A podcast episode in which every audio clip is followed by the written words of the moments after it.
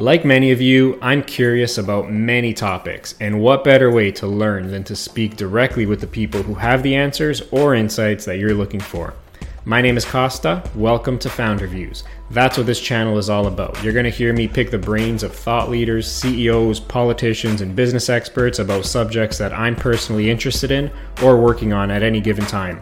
From economics, business, real estate investing, Bitcoin, politics, and much, much more. Thank you for tuning in. Let's get started.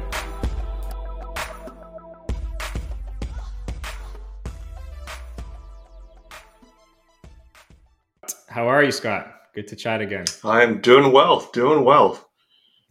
I'm always happy to be on, always happy to be able to be in the media and talk to people about the benefits of infinite banking. Yeah, so this is a conversation I was so excited to have with you again, and this time record it because I'm very eager to just share the concept with as many people as I can.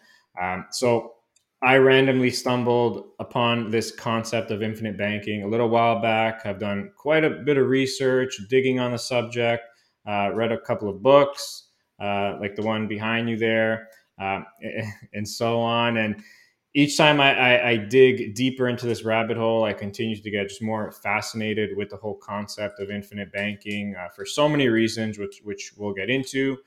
And I really wish I got exposed to it sooner. And like many people who stumble on it. But to kick things off, Scott, if you don't mind, just introduce yourself quickly to those listening. Hi, everyone out there. My name is Scott Cordier. I've been a certified financial planner for the last 28 years.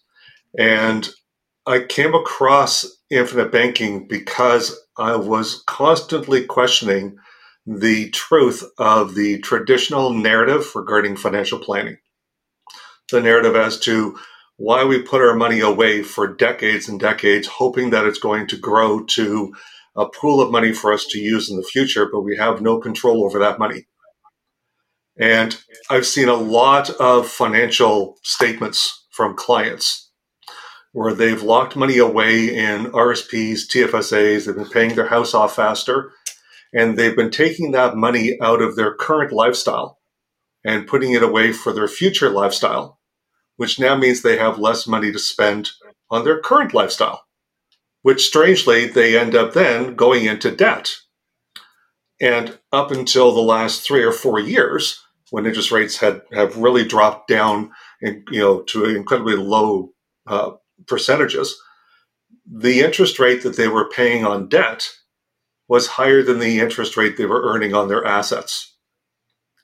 And when you start to look at that and start to question whether or not traditional financial planning actually is going to work, it's still an experiment. The financial planning, the RSPs, the whole idea that we have today really was born in the mid-70s to early 80s.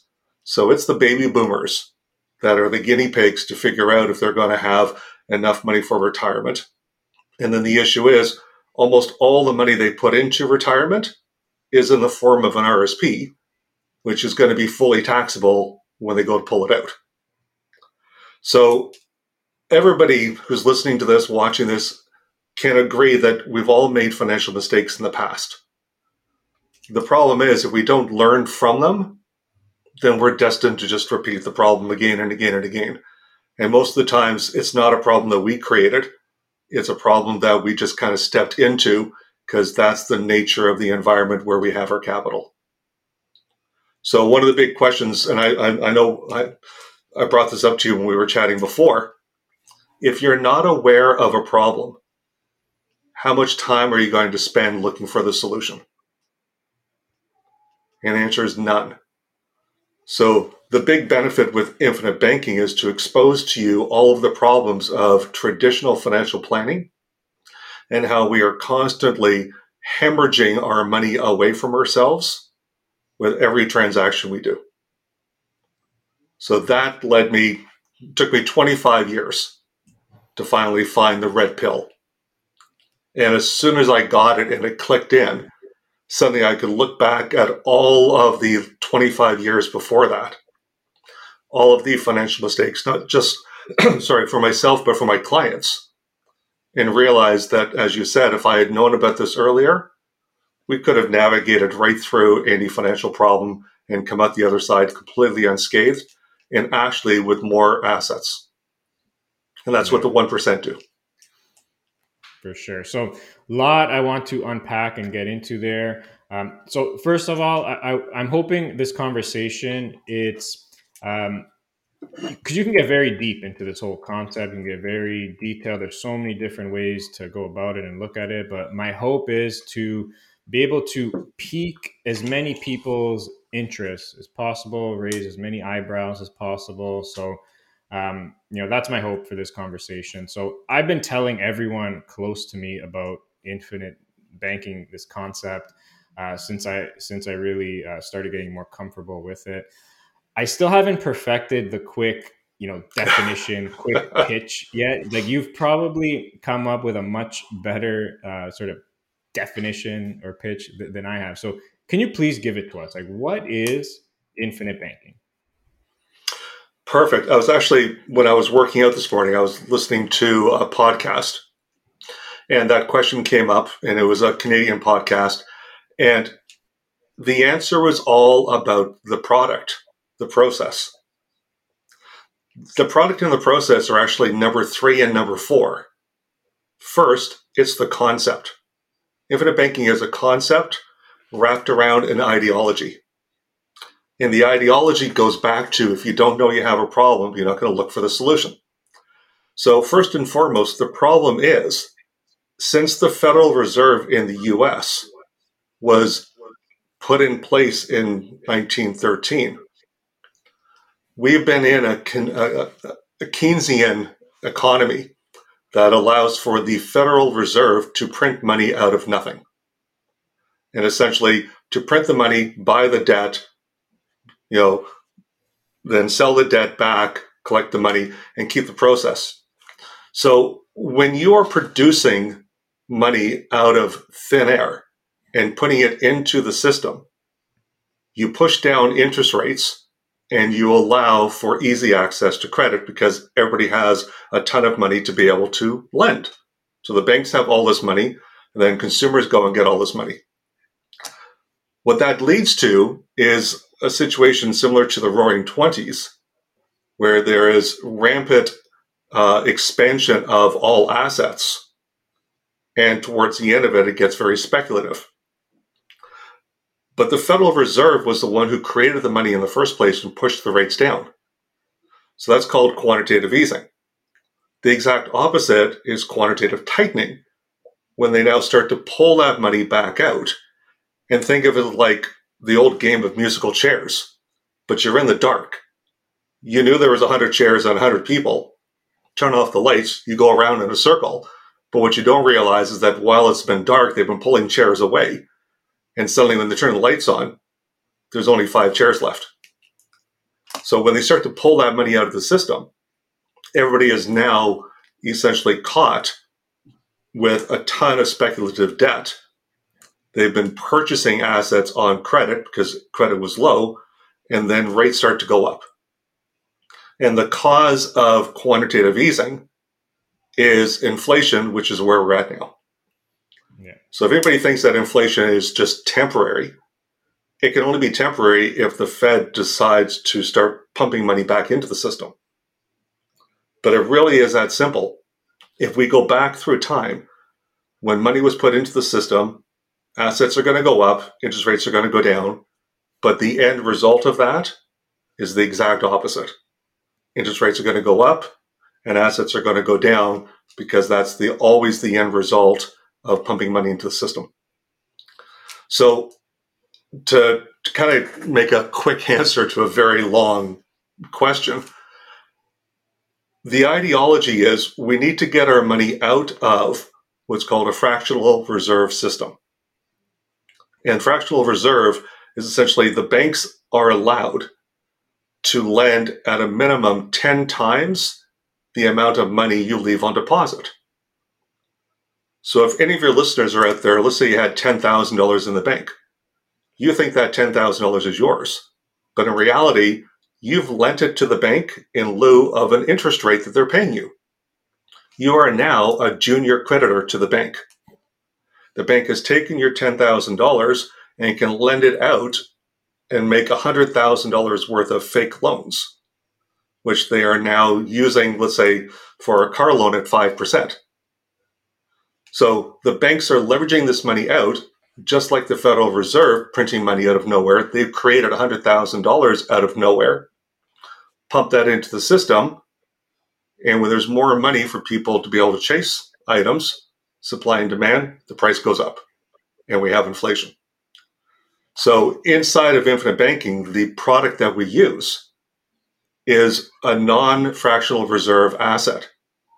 There is no funny business, and there's no opportunity for the money inside your policy to go down. Whereas your money in the bank, where you think it's the safest, if it was so safe, why did the government feel necessary for them to put CDIC insurance in place to protect you? Good point. This is the problem where, traditional financial planning says have 3, 6, 12 months of cash reserve in case you lose your job, etc. Well, where are you going to keep that money if you need it? In the stock market where you could lose 50% or in the bank? The bank's going, thank you very much. We'll now take that money and we'll loan it out at 10 times and we'll make money off of it. And this is where people are losing money consistently because they're following traditional financial planning, which does nothing more than allow those who control the asset to make money off of it while you're waiting for it to essentially mature. Yeah. A lot of great answer. Perfect answer. Just to add to that. So just to be clear. So this is this infinite banking concept. You're utilizing essentially what is a whole life insurance policy, right? Right. And that's normally when people run away. Because they're going whole life. Well, I've been told whole life's a horrible investment. You're absolutely right. The problem is that's comparing apples to elephants. Whole life is not an investment because an investment, by definition, includes an element of risk and the potential for loss or complete loss. Inside of the insurance policy, your cash value, your banking system, your savings. Because it's non-fractional reserve, you can't lose money. Yeah. So as a result, you can't say it's an investment versus, it's a bad investment because it's not. It is a warehouse of wealth that allows you to never interrupt the compound curve. Because the money can't go down year after year after year, it's going to increase in value. But while it's growing, you get to use it for your current lifestyle. So your quick little, synopsis of what's the elevator pitch? If you really wanted to get to the crux of it, I tell people, I'm going to teach you how to create wealth from your expenses. Turn every liability into an asset, and every asset's going to make money for you for the rest of your life. Love it, love it. So for me, personally, there are three main reasons why I got intrigued with the concept. So I want to touch on these. So one, as you alluded to, that safety, that dividend in this case, which insurance companies have declared and issued on these policies for, correct me if I'm wrong, but over 100 years, they've never missed a dividend through, both world wars, Great Depression, high inflation in the 90s, great financial crisis, 2008. So they've always declared a dividend, which I think on average, call it just over 6%, say, per year. Yeah, so the dividend is interest rate sensitive. Yeah. So the dividend is derived from the divisible surplus of what's called the participating account. This is where all of your money has gone into. Once all of the expenses are paid, which death benefits, obviously it's insurance, are the largest expense. The residual amount of profit is then declared and distributed to the policyholders as a dividend. But because the insurance companies are a widows and orphans guaranteed vehicle, the vast majority of their portfolio is in bonds. Because they need to know on January the 1st of each year how much money is maturing to cover off the projected liability. So as interest rates have come down from their 1981 peaks, so has the dividend. The beautiful thing about this environment right now, we know interest rates are going to be going up in the future. 10, 20, 30, 40 years from now, rates are going to be higher than they are today because we are at abnormally low manipulated interest rates. And we're seeing that now reverse, as I spoke to earlier regarding the Federal Reserve and its tightening. So this is the ideal environment where your projected growth going forward is likely going to be higher than whatever we're illustrating in the policy when we're setting it up. Yeah. But also consider that dividend, because that dividend is a retroactive calculation of profit. Think of it like a GIC. You buy a GIC, you know you've got that guaranteed rate of return for the next 12 months. So every single day that you wake up, you have more money than you had before. The dividend works exactly the same way. When it is declared, that is your growth for the next 12 months. It can't go down. Yeah, and it can. Right. It could be zero. Like if it was zero, all hell broke loose in the world. And the fact is, if all hell broke loose, all of your other assets have gone down in value, but your cash value inside your insurance can't. Yeah. Which is why when we look at the stress test, you nailed it. If you want to stress test it, 2008 and the Great Depression. Your money went up and was never influenced by what the stock market did. Yeah. And those who have access to capital, essentially, he who has the gold makes the rules. But when you have access to capital that can't go down, problems for everybody else are now opportunities for you. And that's where you want to be, in a proactive position. Yeah. That's one of the points that really stuck to me is, if you, like you just said, he or they who own the gold make the rules, and it's sort of the same thing as if you have access to capital, like opportunities find you. Exactly. Just more open to that. So again, just to recap, that's for me personally, one of the main things that intrigued me was this safety, that dividend, which historically has been on average, call it 6%, but a lot of years were higher than that, and so forth. But for me, I'm more of like a conservative investor. I'd have no problem. I'll take 6% per year for the rest of my life, without even thinking about it. Second big benefit to me, which again intrigued me, your cash is growing tax-free. Yes. So, I wanted to actually jump in on your first point when you were talking about the historical dividend. It's really important for people to understand that this is like a TFSA on steroids. The design of the policy can allow you to deposit 3, 4, 8, 10, 15 times the amount that you're eligible to put into a TFSA on an annual basis. Yeah. And all of the money that you put into the policy, that cash value that you've created is compounding tax-free. So let's just arbitrarily, say that the dividend is 5%. Let's just be ultra-conservative from your 6. That's a 5% tax-free rate of return with no volatility whatsoever. No market risk, none whatsoever. If you're putting all of your money into an RSP, and in retirement, you're in a 30% tax bracket, to get that same 5% after tax or tax-free inside the insurance, you need to make over a 7% rate of return in the RSP. And that's not an average rate of return, that's 7% every single year. So you find me an investment outside that's going to get you 7% with no market risk, right? And you're still going to be taxed. I'll take the 5 or whatever it happens to be inside the insurance. And the fact that I can borrow against it, my money continually compounds while I use it.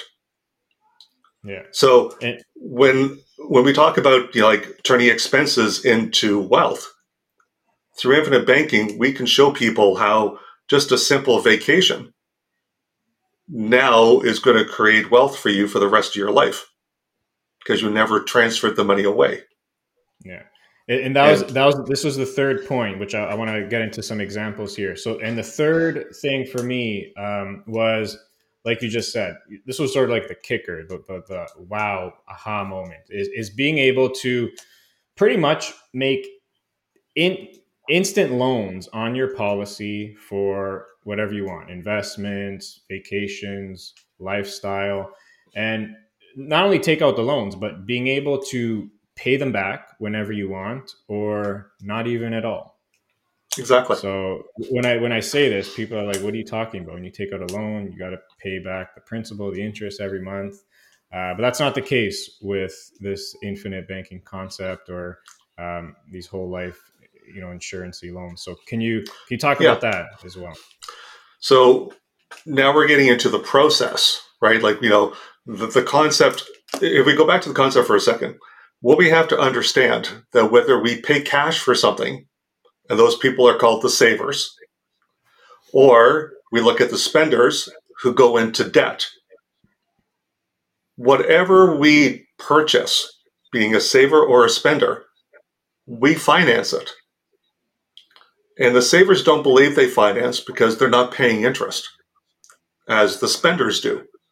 But what the savers don't understand is that now that they've transferred their money away, that money can no longer earn interest for them. So there is a financing charge in the fact that they've lost the opportunity costs of that transaction. So I often use the example of you're saving money for a vacation, call it $5,000. You save $400 a month. By the end of the 12 months, you got your $4,800, $5,000. And then you grab that money and you jump off and you land back down to ground zero and you transfer that money away and they give you the keys to the condo or wherever you've gone for vacation. Then you come back and you start the process all over again. But think of it this way. If we go back to month one, plant an apple tree. Over the course of the next 12 months, that apple tree is going to grow. And when it's time at the end of the 12th month for you to now harvest the fruit, I'm going to give you two options.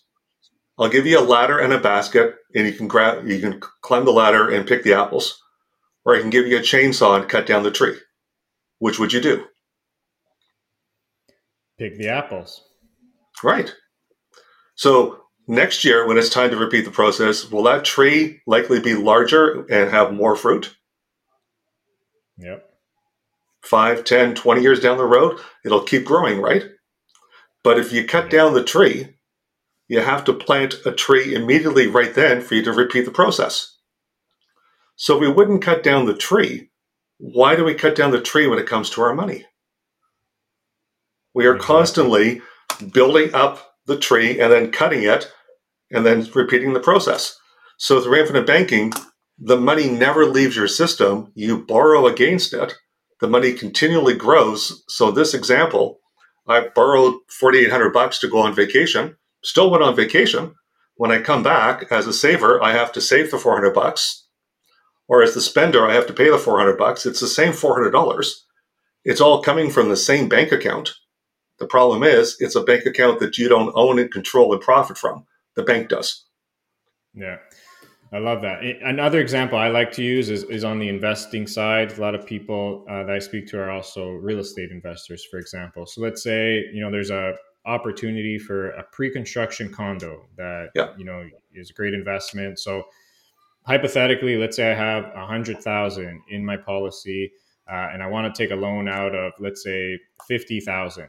So if I were to if I had that, let's say in a TFSA, that $50,000 would just be deducted from my TFSA, and now it's growing at $50,000 instead of $100,000. Whereas if I take out the loan on my policy, I'm still growing at my $100,000, which I had. I'm just leveraging that $50,000 to, in this case, pay for my deposit for the pre-construction condos. And what I love about it is that I don't have to pay anything back. Like, until, let's say, I sell that condo maybe next year. Exactly. I'm not for sure that I'm going to sell it. I'm going to get that cash windfall 12 months from now. I'm not going to pay anything back. It's not going to affect my lifestyle, my monthly expenses, my cash flow. So that's a part that to me is just, you know, a no-brainer as well. So I like using that example. In your bank lines, what your listeners need to understand is when you are utilizing a loan through the insurance company, and that's important, you're borrowing the money from the insurance company. The insurance company puts a lien on the death benefit. So in your example of $100,000 of cash and borrowing $50,000, you might have an $800 or $1 million life insurance policy. That's what the insurance company hooks onto and says, Costa, yeah, we'll let you borrow this money.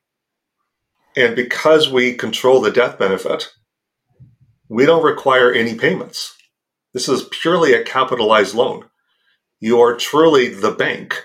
You get to, as a bank manager, determine the amount of the loan, the payment period, the interest rate, the dollar amount, or none of those, because you control it. And if you wanted to borrow the money, it just comes from the death benefit that's going to pass on to your beneficiaries. So I love the fact that you use the example of the pre-construction condo. I can borrow the money from my policy, but unlike borrowing it from, say, a line of credit, where the bank's going to make me make those monthly payments and that money is coming out of my current lifestyle, I can't use it for something else. We've created what's called an and asset, where I can have the money in my policy and invest outside. And now I don't have to worry about making any of the payments, so I can use that capital for another investment option. And then when that pre-construction condo is available for sale, I then can pay back the interest to my loan. But I've had the capital, the freedom, and liquidity use and control of that money all the way along. And the insurance company will never come knocking for that money because they hold the death benefit as the lien. And every single year, that death benefit is increasing also. So it'll always outpace the amount of my loan. So, you know, when people say, like, you know, you're becoming your own banker, like that's very literal. Like, you really are becoming your own banker. For me, to really wrap my head around this, like, it's really important to almost adjust your mindset. Like, since young, going through school, you're sort of taught the way to sort of think about finances, getting a job, you know, getting loans, paying back the loans, et cetera, et cetera. So it really, like, turns that upside down. So it starts with really changing the way you think about money and finance. And but back to this loan, though, another thing which people should know is that this is not like, you know, you're applying for a loan, you're filling out applications. Yes. It's literally like pick up the phone to your insurance broker, say, hey, Scott, I need $50,000. Like, that money is going to be just in your account, like, in the next day or a couple of days or whatever. There's no questions. There's no questions, except for where do you want the money deposited? Yeah. Right? Like, is it still the same bank account, Costa? Yes, it is. Okay, fine. There's no credit application. There's no credit check. There's no credit score. It's purely a private loan between you and the insurance company, and it stays off of the commercial side books. So this is exceptionally important for real estate investors, where you're always, you know, working within the bank's total debt and gross debt servicing ratios and going, okay, where do we stand? And then, of course, if you are borrowing your money personally and you do a car loan, well, that has a dramatic impact on your credit availability. So this allows you to be building up a warehouse of wealth off to the side that never shows up on the other commercial side. And it's really important to understand that there's an awful lot of people doing the burr, right? And just flipping. But all of their money, all of their liquidity, all their access to capital is inside of one very slender column, and it's all real estate. And that's fine and dandy when real estate is going up and you can keep leveraging off of it. But when, like in the game Django, you start pulling this and things start to collapse, when house prices fall, it's a golden opportunity to buy more real estate. But how can you when all of your money is in the real estate and it's all gone down and there's no capital to borrow from? If you had your liquidity over to the side, now those problems are my opportunities. Yeah. And people make the most amount of money when things are bad. That's when you get the deals. That's another reason why I love this. So I look at it as almost like a savings account. Is this, instead of keeping your money in the bank account, which is doing nothing, you're literally just putting it into this policy. You know, it's growing, compounding every single day, every year. And when you see, as me speaking from the lens of like an entrepreneur, someone who's always, you know, looking for opportunities, knowing that I have this easy access to this capital, my lens on opportunities just expands because, you know, I know I have this easy liquid access to capital, and I can capitalize on opportunities that come my way very quickly. And because it's an and asset, you never interrupted the growth of that $50,000 when you used it somewhere else. So now you have two pools that are making money for you at the same time. And if you borrowed the money for investment purposes, you now have an interest rate in a tax deduction for the interest. Whereas if you just took the money out of your TFSA and put it in there, you only have an OR asset now, and you have no tax deduction. So people have to understand that they are losing money, hundreds of thousands of dollars, if not millions, just in the way that they do not understand that we finance everything we buy. Yeah. And the more they put money away for their future in risk assets that are completely taxable, the less they're going to actually have to spend. So one of the concepts that we get to talk to people about is, if you were a farmer, given the chance by Revenue Canada, would you want to pay tax on the seed or on the total harvest from that one seed? Which would you choose? Just the seed. Exactly. So if you understand that, and that's what you'd want, now you understand the problem with RSPs, because that one seed is your RSP contribution. The harvest is how much that RSP is going to grow for you in the future. And of course, we want the biggest harvest. We want a bumper crop. But the larger that RSP grows, what people fail to understand, the larger that RSP is, the less you actually own. And this is a problem with the financial industry. They show you the gross amount on paper. Oh, I've got $1 million. The problem is you don't realize that if you were to pass away, 45-50+% of that is going to be taken right off the top by CRA. They did nothing for this whatsoever, but they benefited along the way as you continually grew the harvest. And that's another big problem with current financial planning. The advisors want you in assets because they get paid based on assets under administration. So the more they grow your money, the more money they make. The problem is, you don't realize that you're the one that's going to be paying all the tax, not the advisor.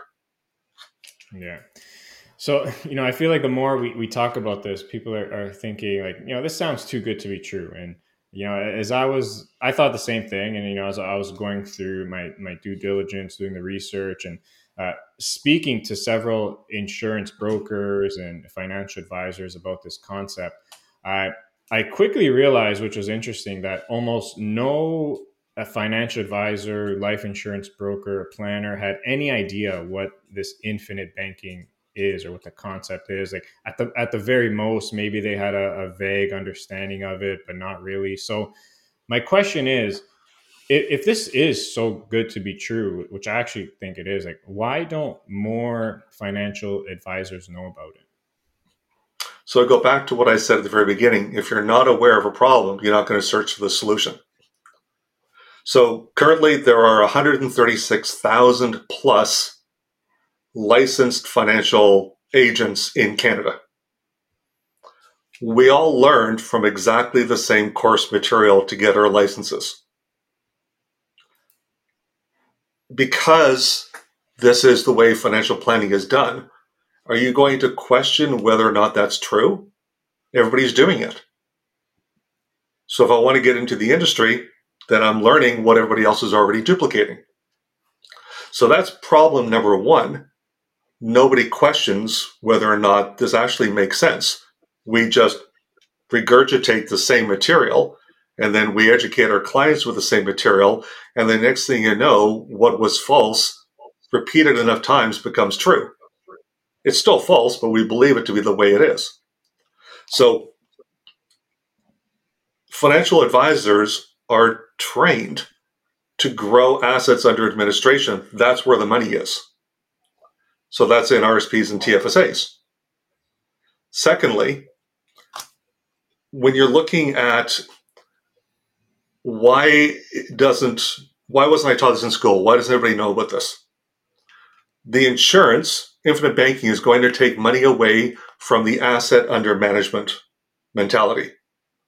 So none of the banks who want those assets under administration and to have them locked away so they can make the management fees off of them want you to know this exists.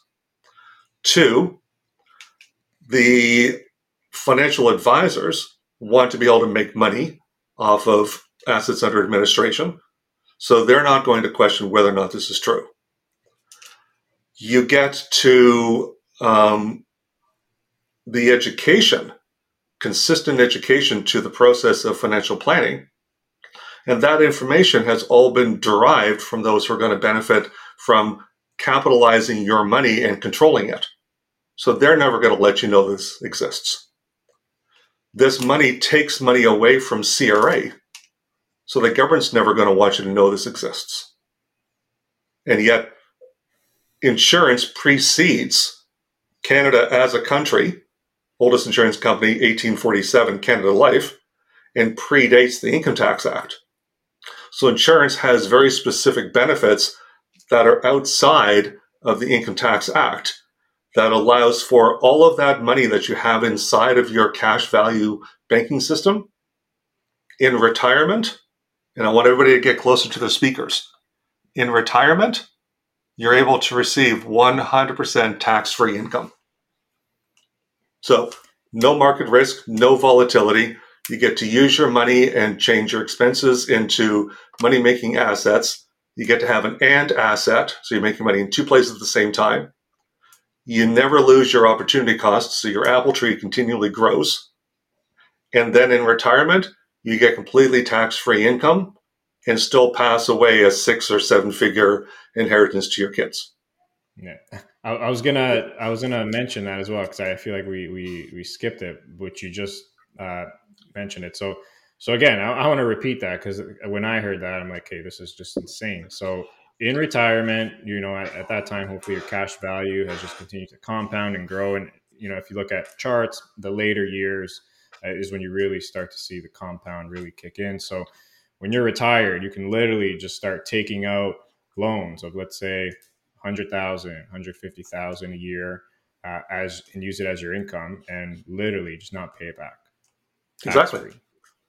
Yeah, so it's very similar to a reverse mortgage mentality, where you have the asset, you borrow against the asset, and the asset is held as the collateral. So in this case, the house, or with infinite banking, it's the insurance. And the interesting thing about real estate, or utilizing it as a reverse mortgage versus insurance, the insurance can't go down.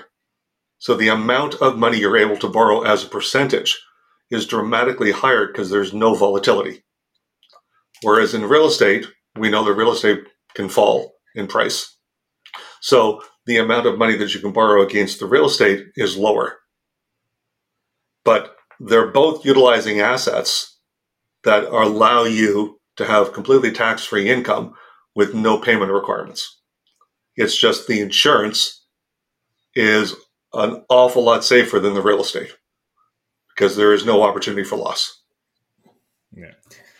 So yeah, amazing. I want to play a little devil's advocate. And so something I can see people criticizing is sort of the dividend rate, the interest rate. So yeah, you know, I can see a lot of people looking at the average, which we said was, call it about 6%, and compare that to the average of, let's say, the S&P 500, which I think is just over 10% over the last 100 years, if I'm not mistaken. Oh, no. No, the last 100 years is about 7.5 with dividends reinvested. Okay. Is that after tax or? No. That's before. Okay. So that's before. Okay. Because once again, who knows what your tax bracket is, right? Each person is going to be different. So that is just the aggregate gross return. Okay. So let's just use the S&P as an example, higher than 6%. So people might say, you know what, I can get a better interest rate there. So why would I put my money into this life insurance when I can make more? And I agree. But remember, that statement is an or statement. Infinite banking is an and statement. If I can have my money in infinite banking in first position, borrow it to put it into an asset that has the potential, let's quote that, potential higher rate of return, am I still getting the higher rate of return of the S&P 500? Yes or no? No. Well, I am, because I just bought the S&P 500, right? So let's go $100,000 in my policy or $100,000 in the S&P 500. If my money's in the policy and I borrow the $100,000 and I buy the S&P 500, will I get the S&P 500 rate of return? Oh, so yes, of course. Yeah. But your money's still growing in your policy. Well, my money's still in the policy. Yeah. So if I'm earning whoop-de-doo 5%, I'm earning 5% over here plus the S&P rate of return, and then I'm writing off the interest cost. So I'm always going, there isn't an asset that the rate of return of that asset will not be increased by running it through your infinite banking policy in the first place, because it's an and asset. I'm making money in two places at the same time. Yeah. If you just think about it in isolation as an or, you're leaving money on the table. Yeah, for sure. Another reason why I can see people sort of advising or going against this policy is due to the fact that in the first few years, I don't want to get into too in detail, but if you look at illustrations, like the first few years contributing into the policy, your cash value is a little bit negative compared to the amount that you put into it. Yeah. Meaning, you know, let's say you contribute, call it $30,000 in year one. By the end of year one, you won't have $30,000 available in your cash amount, but you'll have maybe, I don't know, 25 or 26 or something like that. So or less, yeah. Or less, yeah, depending on how it's structured. So, you know, critics of the concept can use this as a reason why it doesn't make sense, because they say, you know, you can make interest right away by putting your money elsewhere. So why lose money in the first few years, et cetera? So what's your take on that? Oh, there are so many ways of just schooling these people, because once again, they don't know what they don't know. So one of the examples is, would you say that dentists make a lot of money? Some of them, yeah. Yeah. So they go through 4 years of university first, which is all an expense, no profit, correct? Then there's dentistry school after that, all expenses, no profit. They could easily be $150,000, $200,000, $250,000 in debt before they even have an opportunity to put into practice what they've been teaching. True. Why on earth would they spend so many years not making any money and, in fact, accumulating liabilities? Why would they do that in the first place? Yeah. Because they have to establish the foundation first before they can start building the pool of money. So go back to Amazon. We look at Amazon right now as this, behemoth of a company. But go back into the 1990s and figure out how many businesses start with instant profit right out of the gate. You have more expenses going out in the first place to build the foundation and to get the process rolling than you do having capital come back in. So this is a business. You are designing a second business, and the business is banking. And every business is going to have expenses at the very beginning that are going to take away from their profitability. But once you get that foundation going, then you have the capital where you can start to expand the process and start making that uninterrupted compounding. But there's a second part to that. And it is one of the problems with the fact that the word banking is put in to the concept. Because we think, well, if I'm putting in $20,000 and I put that into a bank account, I have the $20,000. If I have the $20,000 and I'm implementing infinite banking, I might have $15,000. Where'd the other $5 go? So let's just think of that for a second. And Costa, I'm going to make this a little, personal. You have a twin brother. You put $20,000 into the bank. He puts $20,000 into his infinite banking policy. You both compare your statements. You've got 20, he's got 15. You're going, why on earth would you do that? But you pass away the next day.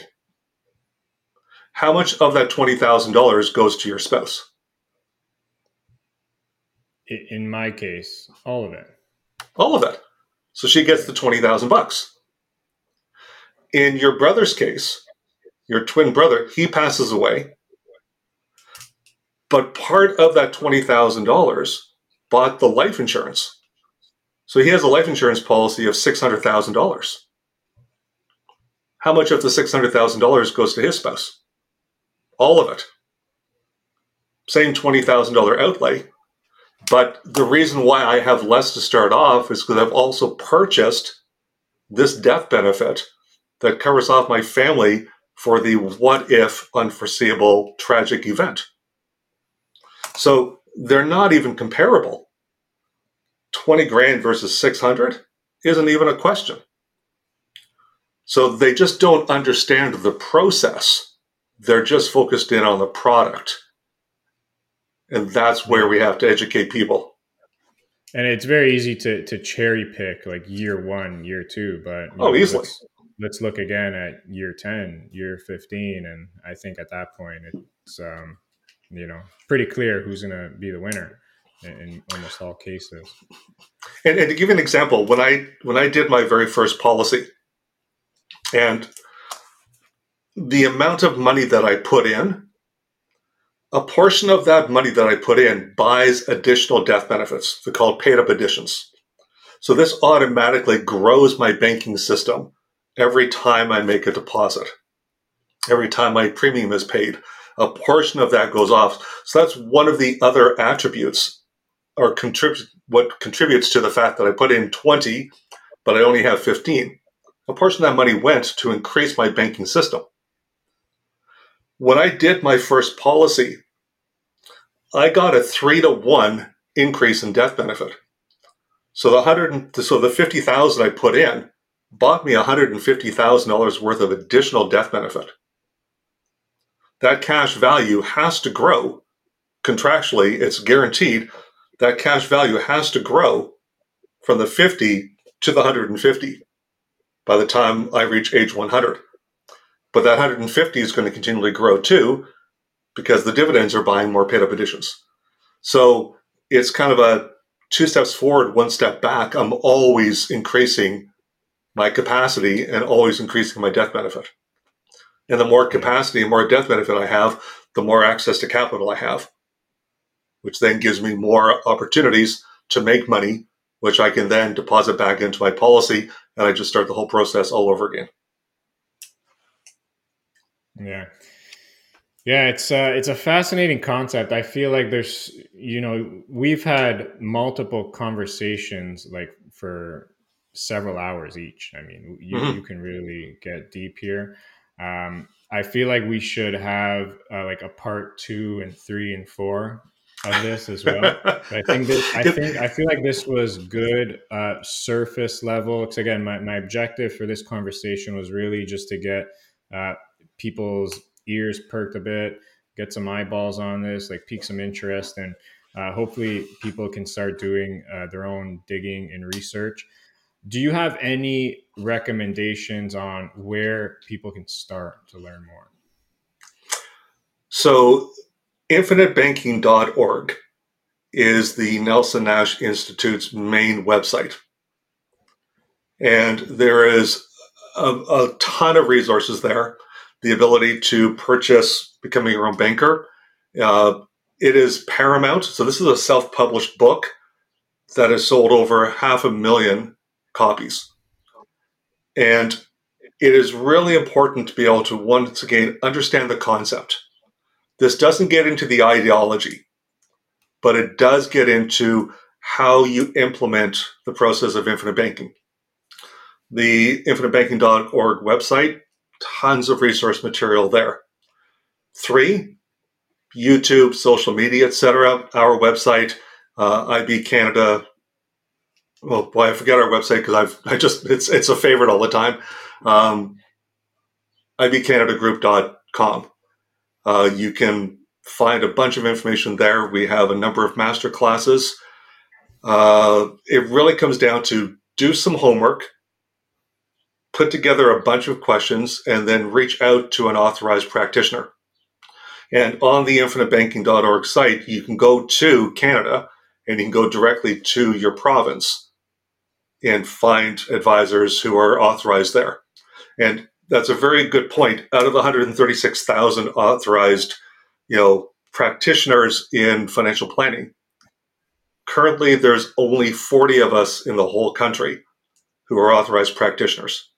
So only deal with an advisor who is on that list. There are a lot of people out there.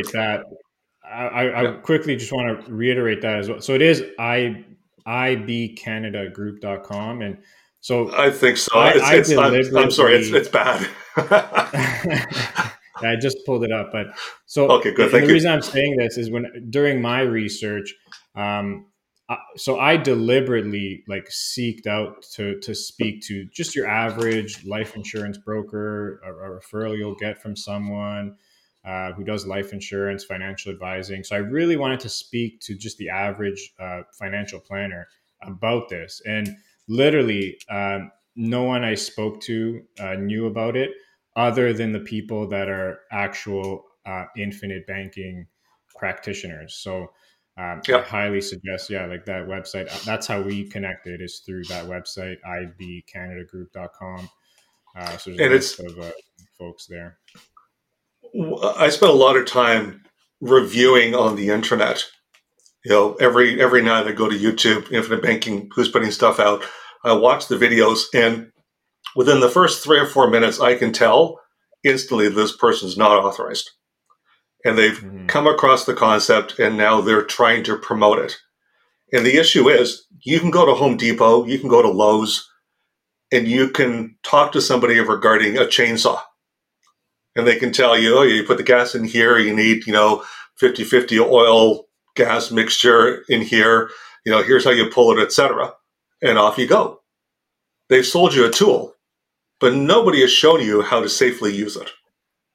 Yeah. So now you go out and you start cutting down a tree. Next thing you know, the thing swings back and kills you, right? Yeah. That's the problem. You need somebody who not only can provide you with the product, but the solution, the problems, how to fix them, how to be careful, how to do it properly. And a lot of times out there, I'll hear, well, you pay yourself back interest. No, you don't. You didn't borrow the money from yourself. You borrowed it from the insurance company. You're paying them back. The only time that you theoretically can pay yourself back interest is if you pay extra interest on money that you've borrowed. But then that's nothing more than just an additional deposit. So that's one of the things that really bothers me. But it's one of those things that sounds really sexy. And for the uneducated, just spewing verbal diarrhea out there about something that they understand very little about, it then starts to pollute people's thought process so that by the time they actually come to us, we're essentially having to, deprogram them from all the stuff that they thought was true that wasn't. Yeah, that's one of the things that I kept hearing a lot when I was starting out my research, is that, you're taking out a loan, instead of paying the interest back to the bank, you're paying the interest back to yourself. And I think you said that sounds like amazing, but it's not true. And usually people who say that they're definitely not actual practitioners of it. But what it's doing is it's allowing you to not interrupt the growth of your money. So you're still earning the interest on that money. So call it 6 of 1, half dozen of the other, right? If I'm still earning the 5% and I'm paying the 5%, people can interpret that I'm paying myself back. But I'm really not, because I'm not the bank, right? I'm mimicking banking processes, but I'm still borrowing the money from the insurance company, and they're the middleman that allows my money to stay whole, right? So exactly. I guess the one thing I want to leave people with, because I'm assuming we're getting close to the end here. The simplest thing is go back to real estate. If you have a house that's worth $1 million, and you decide to do an equity takeout, a line of credit takeout of $50,000 on that home. So the home was $1 million, and I've just borrowed $50,000. What's the value of the house? Still $1 million. The house does not know that I borrowed $50,000 from it. So if that house goes up in value, it goes up on the full $1 million, not the million minus the 50,000. Right. You've used the bank money, not your money, not your equity. You've used the bank's money. You borrowed the bank's money, even though you have it in the house. It's equity, but it's tied up. And the only way for you to get access to it is 1, borrow the money from the bank, or 2, sell part of your house to somebody else to give you the $50,000. But now you never have ownership of that part of the house again. Infinite banking, when you borrow the money from the insurance, is exactly the same. You're using a third party, borrowing their capital against the equity that you have inside your policy. And if people can understand that, then everything else we talk about, that we have talked about and will talk about, now starts to make sense. Yeah, that's a great example.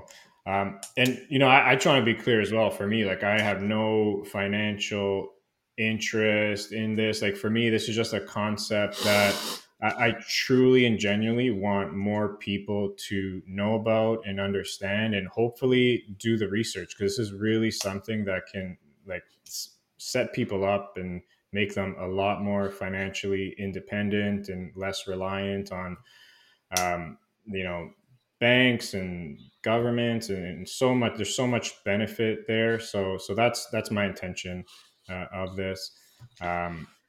Scott, thanks so much. If someone wanted to learn more, reach out to you directly, where's the best place they could do that? And I'll put it all in the description as well.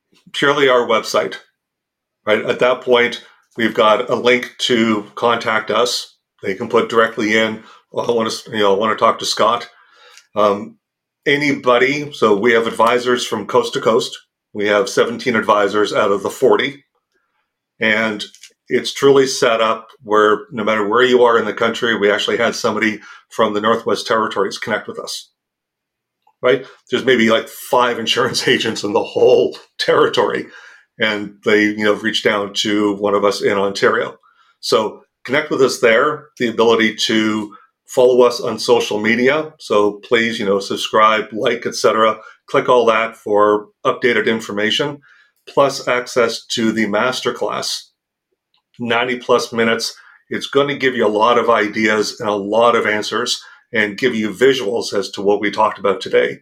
And that's a really good start, but definitely reading the book and having the conversation with an authorized practitioner is your most important step to take.